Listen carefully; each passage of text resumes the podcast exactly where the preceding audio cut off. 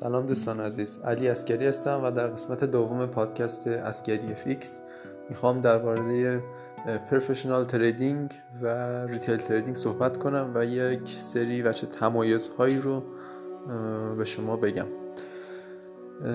professional trading یا trade حرفه‌ای یک عنوانی هست که هر کسی نمی‌تونه ادعا کنه. به چه صورت؟ اینجوری هست که شما تو بازار مالی اگر بخواید به صورت حرفه‌ای ترید کنید و اون رو حرفه خودتون بدونید شما باید در یک شرکتی که کار ترید انجام میده حالا شرکت سرمایه گذاری هست اینوستمنت بانک هست حالا یک جایی که ساختار تریدش بر اساس ترید حرفه‌ای طراحی شده باشه سابقه ترید داشته باشید.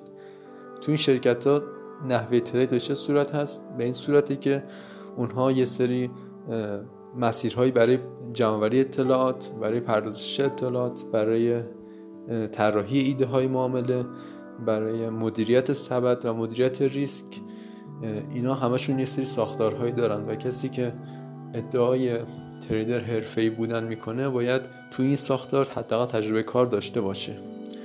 که حالا مثلا اگر تو انگلستان خب فعالیت کرده باشه توی حتما شرکتی فعالیت کرده که FCA regulated بودن و اگه ادعای اینو داشته باشه که من یک تریدر حرفه‌ای در مثلا انگلستان هستم خب قطعا اسمش رو می‌تونیم ردیابی کنیم که ببینیم آیا در شرکتی که کار می‌کرده مثلا رگولاسیون FCA رو داشته یا نه.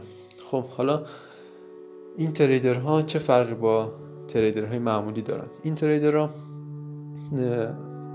یک دانش عمیقی نسبت به اقتصاد دارن. حالا اگه trader فارکس باشن یا macroeconomic trade کنن خب باید اقتصاد کلان رو بدونن سیکل اقتصادی رو بدونن رکود و تورم رو تشخیص بدن و بدونن که چه مواقعی مثلا اگه می‌خوان دلار رو trade کنن الان inflation هست. مثلا باید دلار رو مثلا sell بزنن یا اقتصاد داره به سمت deflation میره برای یک سال آینده برای 6 ماه آینده مثلا باید دلار رو buy بزنن سبک trade شون خیلی خاص هست. میگم از عوامل اقتصادی ایده می‌گیرن. اونا از leading indicator ها شاخصهای پیشرونده ایده می‌گیرن. از مثلا از index stock market از survey ها پرسشنامه هایی که پر میشه مثل ISM, PMI و این شاخص هایی که حالا هست. و اونو میان در ترکیب با یک سری شاخص های همزمان مثل GDP حالا unemployment, employment, interest rate اینجور شده در نظر می‌گیرن و از اون طرف هم حواسشون هست که سازمان های بزرگ مثل بانک های مرکزی یا دولت ها هم چه واکنشی نسبت به این اتفاقات فاندامنتالی دارن. و از روی اینجور داده ها میان ایده معاملهشون رو انتخاب می‌کنن. خب این یک پروسه که زمان بره خیلی وقت می‌خواد اگه شما مثلا می‌بینید که یک تریدری عکسی می‌ذاره که مثلا کنار دریاست و لپتاپش رو گذاشته می‌خواد ترید کنه این سبک این تریدر حرفه این نیست. مگر اینکه خب اون تریدر یک هفته مثلا یک ماه وقت گذاشته باشه تحلیل کرده باشه همیشه در تحلیل باشه و اون دکمه بایسل رو بره کنار دریا بزنه. وگرنه شما خب قطعا این پروسه پردازش اطلاعات رو نمی‌تونید تو وقتی که دارین استراحت می‌کنین انجام بدین.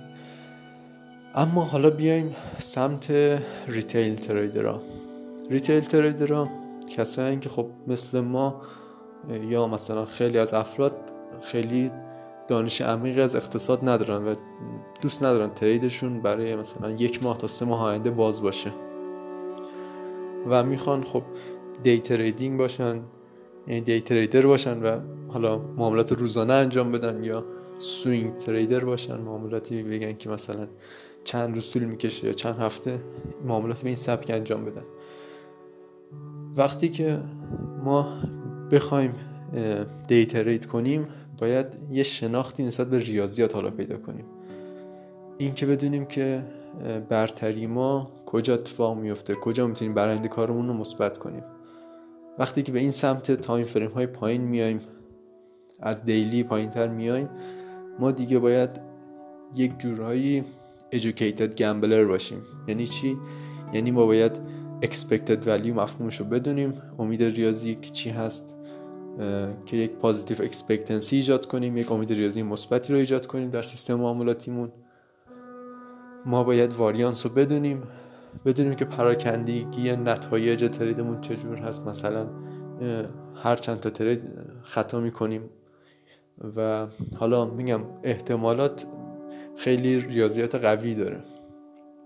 و کسی که می‌خواد دی تریدر باشه باید اینا رو خیلی خوب متوجه بشه. یعنی ذهنش با ریاضیات کاملا عجیم باشه و وقتی مثلا می‌خواد حساب کتاب کنه بدونی که مثلا سی pip یعنی سه دهم درصد.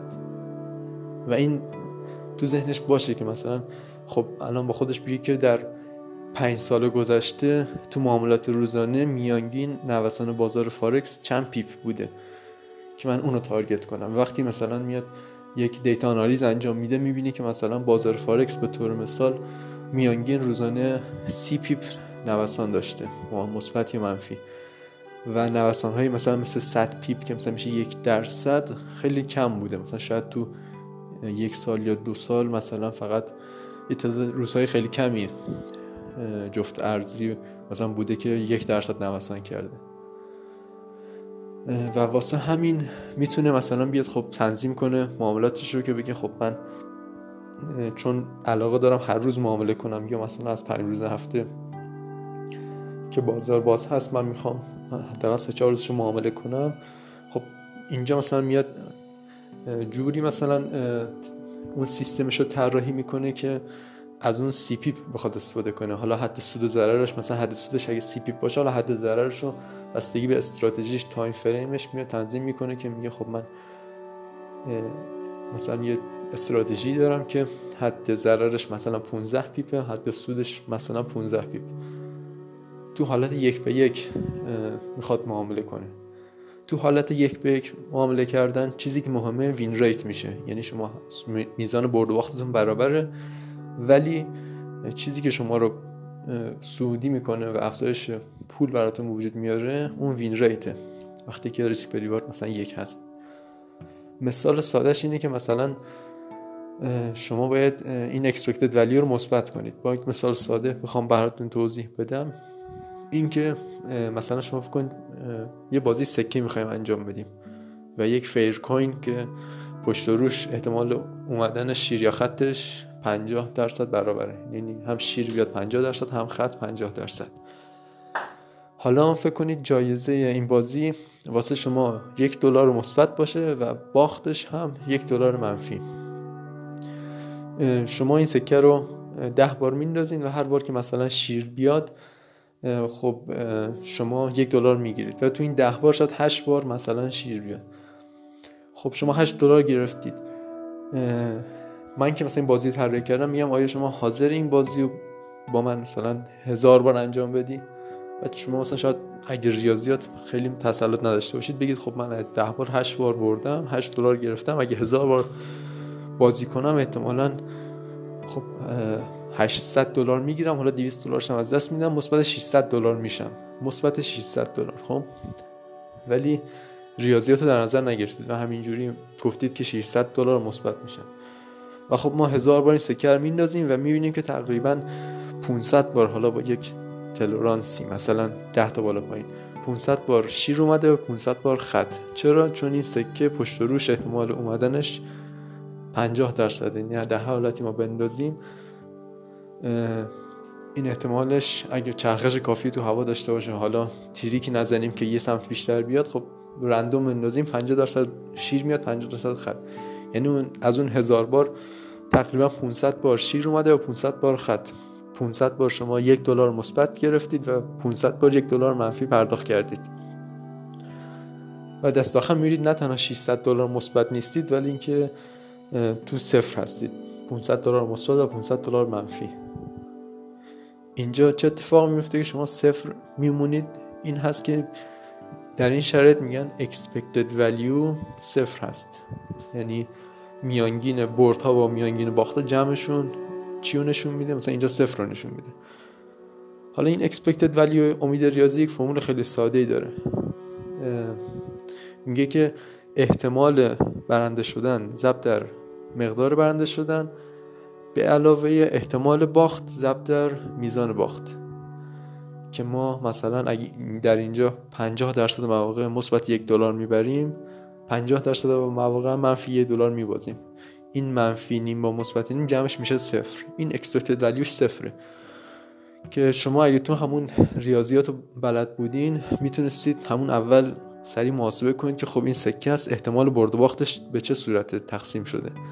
خب 50 50 حالا وزن برد و باخت چجوریه؟ مثلا وزن باخت منفی یک دلار وزن بردم مثبت یک دلار. خب این اکسپکتد ولیوش صفره.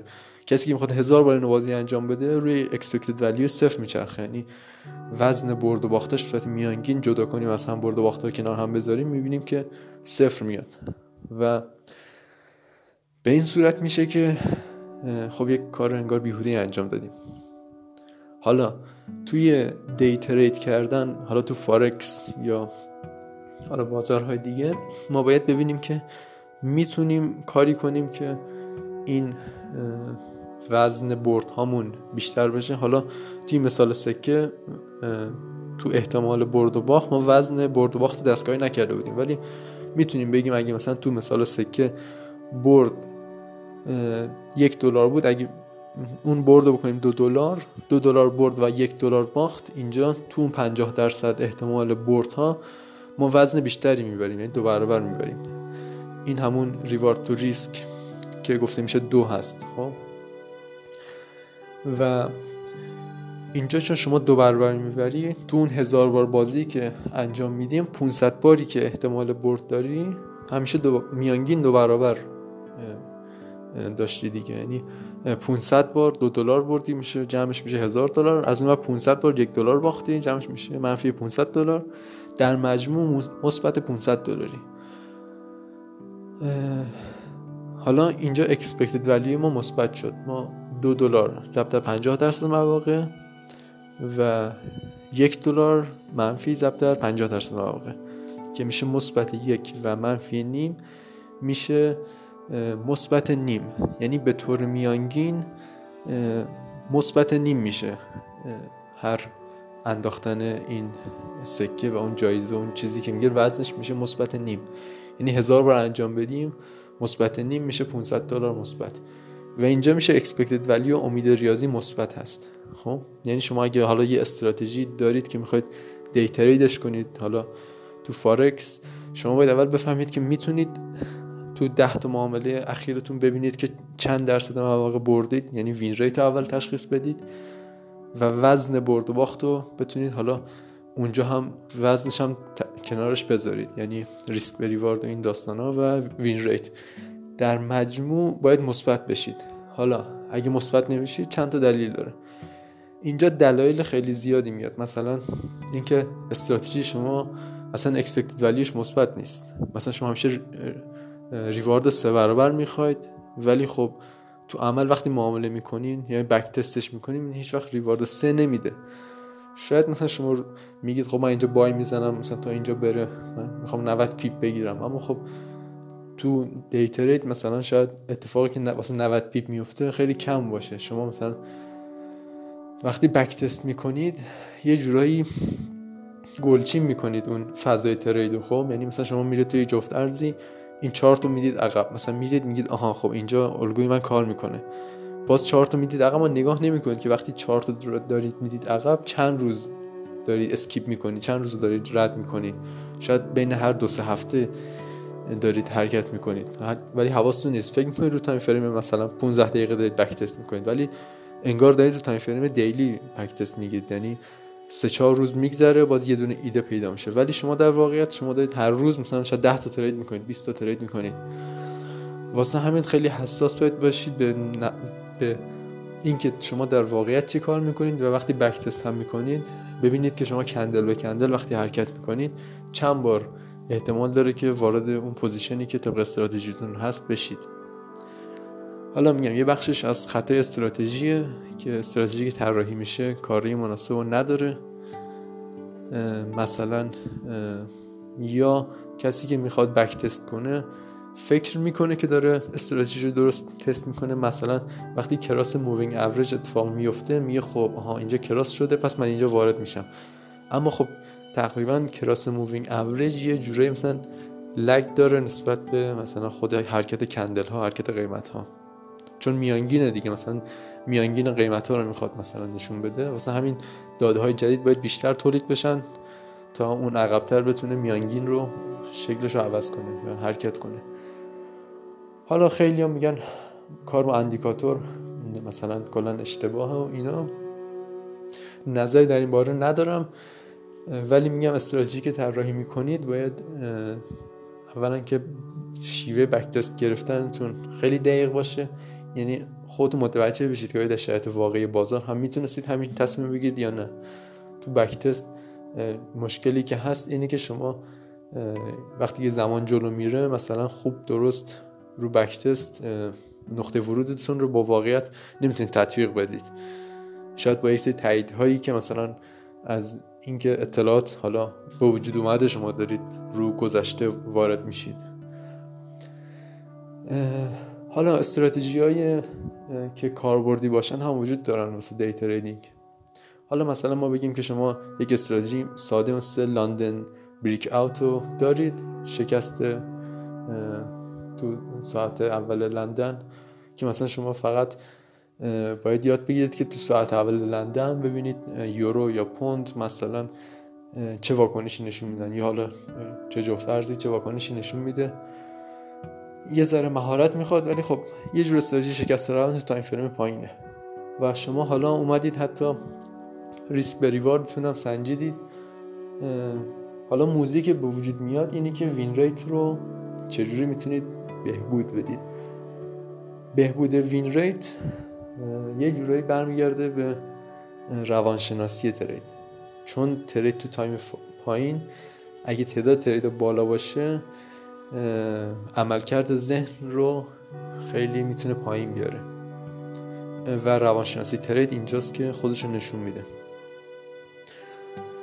حالا واسه روانشناسی ترید حرف خیلی زیاد هست ولی خب خیلی کوتاه بخوام بگم. اینه که شما وقتی تو شرایط استرس ترس استراب اینا قرار می‌گیرین. نحوه تصمیم گیریتون با شرایطی که ریلکس هستین فرق می‌کنه. مثل مثلا وقتی که مثلا ما میریم با یک نفر بحث می‌کنیم جر بحث داریم بعد وقتی برمیگردیم مثلا تو آرامش خودمون با خودمون فکر می‌کنیم میگیم ای کاش بهش اینو گفته بودم کاش اونو گفته بودم. می‌خوام میگم که ذهنتون می‌بینید توی دو تا شرایط کاملا متفاوت دو تا نحوه تصمیم گیری متفاوت داره. یا مثلا شما تو صحنه فیلم می‌بینید که یک بازیگر مثلا از جلوی یک ماشین می‌تونه خودش رو نجات بده بپره. ولی خب شما در واقع وقتی ماشین ترمز بزنه اصلا نمی‌دید ماشین از کمس هم داره میاد. یعنی برای یک آن مثلا کل سیستم بدنتون قفل می‌کنه و نمی‌دونید حتی تکون بخورید. فقط صدای ترمز میشنوید و حتی نمی‌تونید سرتون رو مثلا برگردونید به صدا واکنش نشون بدید. ولی خب حالا روانشناسی ترید چی هست؟ اینی که حالا من شاید خیلی درست نتونم تشخیص بدم یه تریدر تازه کار چجوری واکنش نشون میده. حالا من خودم اون اوایلی که تازه ترید می‌کردم مثلا چهار تا احساس می‌کنم نمیفهمیدم. یعنی اگه بیم اکانت مثلا داده می‌شد اصلا هیچ درکی از مدیریت ریسک روانشناسی رو نداشتم. هرچند که الان خب واکنشم فرق کرده. ولی می‌خوام بگم که روانشناسی خیلی موضوع مهمی هست. وقتی واسه دی تریدر ها که ترید های زیادی انجام میدن. ترس و طمع و اینجور حرفا وجود میاد. شما خیلی راحت می‌تونید استراتژیتون رو زیر پا بذارید. یه استراتژی موفق و به جای اینکه 100 بار تست کنید مثلا 100 بار ترید کنید و ببینید حالا چی شد اون وین ریتتون اون ریسک بریواردتون نه. تو معامله دهم یازدهمی یه دفعه ریسک بریوارد تغییر می‌کنه. یه دفعه حجم ترید تغییر می‌کنه. اینجاست که شما می‌بینید که نمی‌تونید به اون استراتژیتون پایبند باشید. مثلا استراتژیتون گفته مثلا فقط جفت ارز ترید کنید شما یه دفعه احساس می‌کنید که خب معامله نفتم چیز جالبیه مثلا یه معامله اونجا بزنم. و با یک معامله مثلا 20 درصد از اکانتتون میپره. حالا چرا 20 درصد؟ خب میگم چون مدیریت ریسک مثلا قوانینش حالا یا رعایت می‌کنین یا رعایت نمی‌کنین بیشتر account هایی که تو فارکس استفاده می‌کنیم خب اهرم شده است. یعنی حتی account هزار دلاری شما یک صدم lot بیشتر بزنید یعنی دارید از اهرم استفاده می‌کنید. حالا trader های حرفه‌ای مثلا میگن از اهرم پنج مثلا استفاده می‌کنن. خب ولی مثلا از اهرم پنج یعنی شما روی حساب هزار دلاری ماکسیموم مثلا حالا بگیم هر ترید مثلا 500 لات ترید کنید که این خودش کار سختی هست. تو همون مثال سکه ای که گفتم مثلا موزه واریانس موزه مهمیه. این که چند بار پشت سر هم شیر میاد یا چند بار پشت سر هم خط میاد. خب یعنی مثلا اگه 20 بار پشت سر هم شیر بیاد شما نباید تعجب کنید. بالاخره اتفاق هست و میفته. و اتفاقا تو داده های رندوم این اتفاق امکان داره به وجود بیاد. یعنی تو هزار بار شیر خط انداختن شاید تو یک بازه یه جایش 20 بار پشت سر هم شیر بیاد. یا 20 بار پشت سر هم مثلا میاد. خب میگم وقتی که تو این رنج برد یا باخت آدم قرار می‌گیره باید ببینی که آیا مدیریت ریسکش تحمل این شرایط رو داره یا نه. اگه شما مثلا تو هر تریتون 5 درصد ریسک می‌کنید خب 20 بار پشت سر هم باخت تقریبا این 100 درصد حساب از بین میره. آیا تا, به حال می فکر کرده بود که استراتژیتون واریانس خطاش مثلا پراکندگی ضررهاش چقدره؟ آیا استراتژی شما اگه ده بار پشت سر هم خطا بخوره شما اون استراتژی رو عوض می‌کنید؟ و تمام اینها یه سردرگمی بزرگی وجود میاره واسه تریدرهای خورد که معاملاتشون اهرام شده است. اگه حساب 100 دلاری دارید خب شما ناخداگاه از اهرام 10 تو هر یک معامله استاندارد استفاده می‌کنید. یعنی مثلا معامله 100 لات تو حساب استاندارد یعنی اهرام 10 و بازار یک درصد نوسان کنه 100 پیپ واسه شما به اندازه 10 درصد نوسان یا 10 دلار رو حسابتون کاهش افزایش داره. و اینجوری هست که خیلی شرایط علاوه روانی سخت است. حالا یه تریدرهای ادعا می‌کنن که ما مثلا موفق هستیم و اینا اینا دیگه خیلی با چارت و این درصد و مدیریت ریسک و مدیریت روانشناسی خیلی درگیر شدن شاید دو سه سال وقتشون رو گذاشتن که بتونن اون سیستمی که می‌خوان رو کنترل کنن.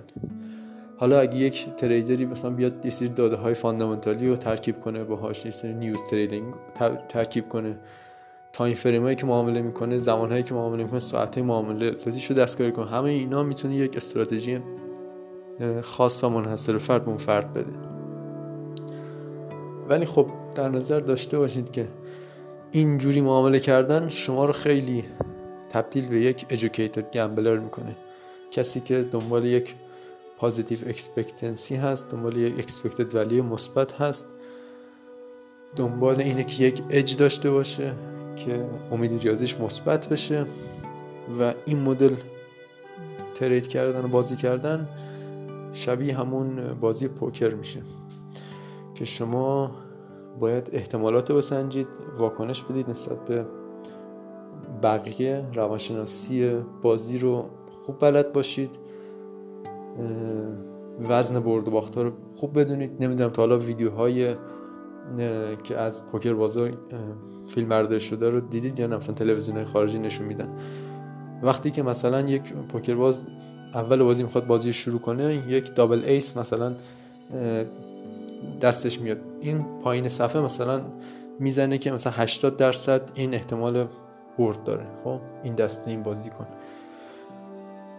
و وقتی مثلا حالا رقبا دستاشون مشخص میشه که اونا هم چی هستن و حالا اون برنامه تلویزیونی داره نشون میده هر بازیکنی که مثلا یه کارت دیگه رو میز رو میشه این درصدها جابجا میشه.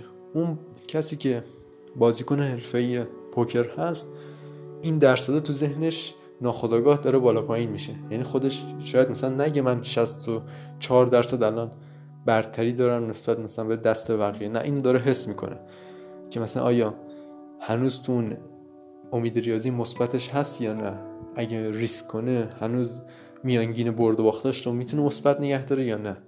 واسه همین یه جا مثلا می‌بینین فولد میده یه جا با یه دست خیلی بد شاید ادامه بده بازی و یعنی ما متوجه شاید نشیم و بگیم وای عجب حرکت خطرناکی. ولی خب اون بازیکن حرفه‌ای تو ذهنش اکسپکتد ولی مثبت داره ارزیابی می‌کنه. یعنی می‌دونه در بلند مدت این مدل بازی کردن به نفعش بوده. پس تو همون مدیریت ریسک اون بازی رو همیشه ادامه میده.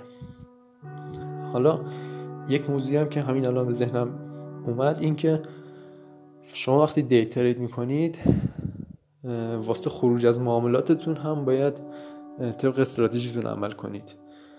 یعنی که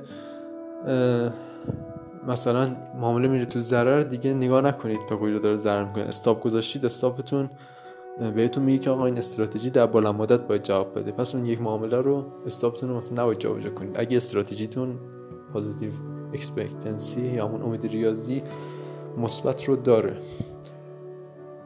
و حالا در مجموع اینکه بخواین این مدلی trade کنین یا یا سبک یک professional trader بخواید داده های اقتصادی رو بررسی کنید یه دید بلند مدت داشته باشید.